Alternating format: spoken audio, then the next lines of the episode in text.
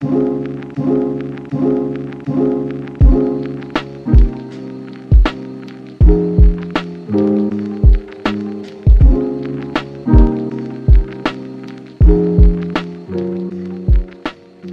up, y'all, and welcome back to another episode of the Resilient Body Podcast. I'm your host, Dr. Arneka, the not so typical chiropractor, and today we're talking about MRIs, specifically how you are not your MRI. Today's episode is inspired by conversations I've been having with patients who've come to me after they've spent so much time and money on imaging, and in my opinion, unnecessary imaging, because at the end of it all, they have not got the answers to actually solve their problems. So now they're just right back in this cycle and they kind of get pushed towards certain things. And most of the time, that next thing or last thing is surgery. So I want to share with you a little bit of the conversations that I have with those patients and truly getting them to understand what their MRIs or whatever the report means by explaining to them what the difference between an X-ray MRI are, which are the two main imaging that I hear a lot about, why you shouldn't rely solely on your MRI. And those uh, those of you who are listening to this episode most likely have went to get some type of imaging in your either neck or low back area. So today we're going to focus on low back and I'm going to give you specifically some movements to help kind of relieve some of that low back pain and stiffness. So let's get started. First off, a little bit of background. Let's talk about the difference between an X ray and an MRI. An X ray is something that allows us to only see bone, which is why when you get an X ray of your back, you see the bone areas, the bones of our vertebrae, and in between it looks like an empty space, even though that's where our discs sit. When we have things like disc bulges, disc herniations, those things that kind of push on those pinched nerves, that can mean that we have a lessened disc, which means we have less space in that disc. And the only way they can see that from an x ray is if they were to measure the space between bone to bone. That's the only way because we can't see soft tissue, aka we can't see the discs in between our bones there. Now, an MRI is where exactly we see those soft tissue things, those nerves, those blood vessels, all that is seen within MRIs. Now, most of the time when people are having any type of low back pain and they want to go get imaging or they talk to their primary about it, they first send them for an x-ray to see the bones. From there, maybe you'll get some degenerative, uh, you know, uh, they call it DDD, degenerative disc disease. Um, maybe they'll give you that diagnosis. They also may say you have some arthritis going on. But those are kind of the main things that you see because everyone is going to develop some degeneration changes in their spine. The whole goal of movement and learning how to support your body is so you can lessen and kind of slow down how that happens.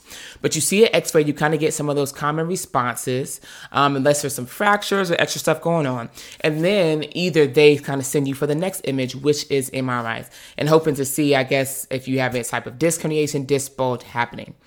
But there are so many cases where you actually don't see anything on these imaging, but the patient is still having pain. They're still having symptoms. And that's why we can't solely, which we're going to talk about a little bit, that's why we can't solely depend on MRIs. I've had people who have came to me thinking uh, after they said I have sciatica, I went and I got my imaging done, and they told me that everything is fine, but I'm still hurting. I still feel that pain going down my leg but I don't see anything on the MRI. That's a prime example of how you can't solely and solely depend on it. There are so many times where someone could be experiencing some type of pain or symptoms and there's nothing to show for it on the image. Or there's times where we see stuff on the image, but they're not having any pain or symptoms. Prime example, one of my first clients back in like 2019 was this marathon runner. And she came to me because she was having a little bit of low back pain. And she had never got an x ray of her low back. I don't know why, but at that time, um, we went and did an x ray of her low back. From there, she had scoliosis. You could see the curve in her low back. But this is the first time that she had ever had pain. And from there, that's when I learned that structure doesn't always dictate function. When I put her up on the screen and I saw this image, I saw that she had this scoliotic curve between her low back, between her upper back, but she was only pointing and showing me one area. She didn't have sciatica symptoms going down her leg. And from there, once we worked on relieving that pain, she was actually back to running and doing the things that she wanted to pain free. But when you look at her and you put her up on this x ray block, you'll see that her curve in her spine was pretty significant. You can't base everything off of an MRI. You have to base it off assessment and movement, okay? So, I know that in this typical medical world, um, we spend so much money, you know, and so much time trying to get answers. And we think that imaging and we think that the x-rays and the MRIs, we have to see the problem to like validate that there is something going on in our body. And that's so unfortunate. And it's not that I blame you all, that I blame the patients. It's honestly the system that we're in that we have to see something in order for it to exist. But that's not true. As I mentioned before, that some people, you can't see anything on imaging, but they're having those symptoms. Are you going to tell them that their pain is in their head, that they're actually not feeling anything? That's not that's not correct. So I've noticed that when it comes to MRIs and X-rays and any type of imaging, that it honestly creates more fear in people. It makes them feel that their condition is worse than it actually is. Now, I'm not discounting imaging, and sometimes imaging is warranted, but I feel like I've talked so many patients almost off a ledge when they've come to me freak the fuck out because after their imaging, they've been told that their next stop is surgery, and they should be freaked the fuck out. Imaging is something that has created fear in people and I've had so many times where I've had patients, hey, can you bring me your MRI report? Let me go through it with you. These are a lot of big words that I know they sound scary, but let me break them down and, see, and tell you exactly what's going on. It's nothing to stop moving about. It's nothing for you to freak out about. Let's talk about it and st- I uh, actually tell you what we can do. I I honestly enjoy explaining those reports to people because seeing them become more comfortable and understanding their body and knowing that they have options that don't involve them having to get cut open is such a relief off of them. It's such a joyous feeling for me and just being able to understand and break it down to people's level. Okay. So do not rely so much on imaging that you feel like your only option is surgery. I've had a lot of people who, you know, you kind of go through this cycle, right? Where your low back's bothering you. You've been feeling that sciatica pain radiating, whatever you kind of ache, whatever you call it, down the back of your leg, maybe past your knee into your toes where you're feeling numbness. So you've went and got the imaging, you went and got the x-rays, you went and got the MRIs, which spent money on, which also probably had so much time in between that you're only getting worse. And the next thing they say is, oh, okay, cool. Maybe they see something in the x-ray or the imaging. Maybe they don't. But that next thing is, oh, Okay, something's here. Next stop is injections. So then you move on to those steroid shots, which are only limited to get a certain number of year. And we talk about how they're supposed to help you. Little side note, when it comes to injections, I have seen both sides. Well, I've seen people take injections and they are quote unquote healed, never felt pain again in that area, and they have kept it moving. I've also had people who've had injections that have not done anything for them and they are still in pain. I need you to understand that injections are not to solve a problem long term. Literally injections are to block those those pain receptors from you even feeling that you're having an issue. It's only covering up the symptom it's not solving the problem long term. I do believe that there's a time and a place for injections. For instance, I had a patient years ago who was having excruciating shoulder pain. Um, we were kind of not all the way frozen shoulder, but pretty much in the beginning stages of frozen shoulder. So, what did she do? She had a scheduled injection. She went and got that injection, would help with her pain and inflammation. And then she came back to me and we were working through her shoulder. And she did heal faster because she was in a situation where every movement with her shoulder was excruciating. And if we couldn't move it, we could not start to heal it. So, what we started doing was she went and got that injection. It helped and it actually decreased her pain enough for us to work on it. And that's honestly the best point that I see for you to use any type of injection or any type of cortisone shots. If you're using it thinking it's going to solve your problem long term, like, well, I gotta get a, I gotta get a cortisone shot for my low back every quarter, or how many times they do it, that's still not serving the, that's still not solving the problem. You're only making it worse because you don't know what's really causing your pain. You don't know what's triggering it. You don't know what the underlying root cause is. You continue to do the same movements, sit in the same position, and nothing is changing because three months later, six months later, nine months later, you're popped up and that low back pain, sciatica, is back again. So, don't rely too much on imaging, and you don't have to go into the cycle of injections is first, and then pills come next. And if that doesn't work, then maybe you get some PT thrown in there, possibly, but most of the time that doesn't work when you sit into these in network PTs. And then it moves on into, hey, now let's do surgery.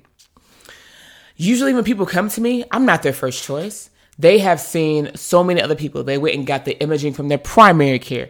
They went and they got the injections that maybe they worked, maybe they didn't work, or they wore off a little bit. And then their next stop was now they have an appointment with the surgeon to talk about options when it comes to surgery. And it freaks them out as it should. So the conversations that we have is letting them know that this conservative conservative approach is non-invasive, but it does come with you putting in the work. And it's so unfortunate that another thing with this uh, medical world is that we are expecting quick fixes with the injections that we take, with the pills that we take that numbers from those four to six hours until we take another one. We are thinking that these quick fixes are long term solutions, and they're not. They're supposed to be temporary. So we have to get away of this quick fix mindset because what you really have to do to put in that work so that you are not defined by your MRI and that you are doing the things that you love to do is that you have to be involved with taking responsibility for your own body. Something I tell patients is your body, your responsibility. So that really comes with understanding your imaging, understanding what the report says and what the doctor is explaining to you, and just truly understanding what you can do about it and the options that you have. I I truly believe there's a time and a place for everything, for injection, for pills, for even surgery. However, I truly believe that you should check and see what your other options are before you have something that's so invasive. Something that, regardless of if you go and get cut into your low back to replace a disc or to move this or to unimpinge or add some rods or whatever the stuff they did, because I've worked with all of it. I've worked with all of it you are still going to have to recover from that because someone just cut into your body. So why not take a conservative route first? Why not see what's really triggering your body? Why not have a doctor that listens to you to truly understand what's going on? It blows my mind when I hear patients who tell me they've been to their primary, they go into the ta- if they even want in person, maybe it's virtual, if they go in person, they sit on the table, they talk maybe a little bit and the doctor already sends them off, whether it's an x-ray, whether it's injection, or just goes and gives them pills, and they don't even listen to them. They don't watch them move. You can't, they don't even touch them. That blows my mind. You have to have some type of assessment. So if you are experiencing any of these things, if you know that you've been gotten all the imaging and either it does show something and you're discouraged and not knowing how to fix it and thinking that this route is your only route, or maybe it doesn't show something and you're still like, no, I feel some shit going on in my leg, something is going on. I need to figure out how to resolve it. Then I definitely have you. You can click the link in my Instagram bio at Resilient Spine and book a consult call. And let's talk about some stuff. Let's talk about what's really going on in your MRI report and what your options are. Okay. Last but not least, let me guys give you some, let me give you guys some movements to help really relieve your low back pain. Okay. So, we are experiencing any of these low back pain symptoms or the sciatica symptoms. First thing I want you to do is you know I'm gonna start with breathing. Get on the floor on your back and do some diaphragmatic breathing. Making sure that when you take a deep breath in through your nose, that your belly expands so your diaphragm can drop. And then as you breathe out, that your belly goes back into that resting place. Focusing on moving your stomach a lot more than your chest. Okay, so diaphragmatic breathing kind of calm down the area, calm down the nervous system. Next, we're gonna floss a little bit. So when it comes to sciatica, um, that sciatic nerve actually is created from multiple nerves in our low back, and it comes down through our glute, down the hamstring, and it splits up a little bit more and goes down into our foot. What you really want to do is you want to lay on your back, and of course, I'm gonna link these videos into the episode notes, but you want to lay on your back and either point your toe or you can bring your toes back towards your shin, which makes a little bit more tension. But to start off, start with your point, with your toe pointed, and start with your knee bent to straight. So here's how you actually start to floss and get that nerve gliding in the pathway as it should. We don't want to do more than like 10 of these at one time, 10 of them in a session, because what we don't want to do is flare it up. Sometimes when I prescribe these flossing movements to patients, I have to let them know that it's going to feel better after you flossed it a couple times. That doesn't mean that we need to continue doing it. I don't want you to think of flossing as a stretch. We're specifically working on neural tension, not tension in the muscle. And there is a huge difference, okay? Next is our 90 90 stretch. One of the biggest muscles we talk about when you hear sciatica is the piriformis, right? And that's because the sciatic nerve runs underneath that piriformis. Or for some people, it even runs through it. So statistically, who knows what category you fall in. But this stretch is to really help you open up and lengthen out the piriformis. So hitting in this 90-90 hip stance, I love 90-90 position. That'll help lengthen out that, that piriformis so that that sciatica can also glide and not be as compressed underneath there. Crossover stretch. This is another stretch to help stretch out your hip external rotator. So the piriformis, along with deeper muscles to that, all are surrounding the nerves that come from our low back, specifically our sciatic nerve. So, a stretch to help lengthen out those hip rotators. And last but not least, a prone press up. This is to literally get some relief off that low back. And if you notice that extending your elbows causes any pain or pinching in your low back, one, this could be a sign of some type of discs, um, not discs possibly if you're having some tension going down your leg, but it could also be a sign of something going on in your low back. So if you are extending your elbows and it bothers your low back, then come down onto your forearms in that press up position and just sit there for a little bit, okay, and take a couple of breaths. I don't want you being in any position that causes you pain and you can't breathe through it. If you can't breathe in that position, then you don't own it. I forgot who I heard that from, but from one of the millions of podcasts I listen to. But I believe that. So Try out these movements. I'm going to link them into the episode notes. And I hope that you found today's episode super valuable. I hope that you understand why imaging and MRIs are not going to solve your problem and why you solely can't depend on them and how you don't have to see a problem for it to be there. All right. Everything happens for a reason. Everybody's body is different. Everything is connected and you can't truly know without some type of assessment. Okay. So like I said earlier, if you fit into this category and you're struggling with any type of low back pain or stiffness happening right now, I have a couple options for you. Um, I also have a low back resilience program, which is an online program that also be hybrid as an option that I'll be opening up to the general public next week. So you have an opportunity to hop on that and join in if you want to. It's an eight week program. You're going to do eight weeks of one on one with me. And we're going to have three 30 minute calls. We're going to do some assessment. I'm going to give you specifically your individualized program, anywhere from 10 to 15 minutes a day. And we're truly going to start relieving your low back pain and stiffness, starting off restoring, rebuilding, all the things. Okay, so if you're interested in that, click the link in the bio and join the wait list.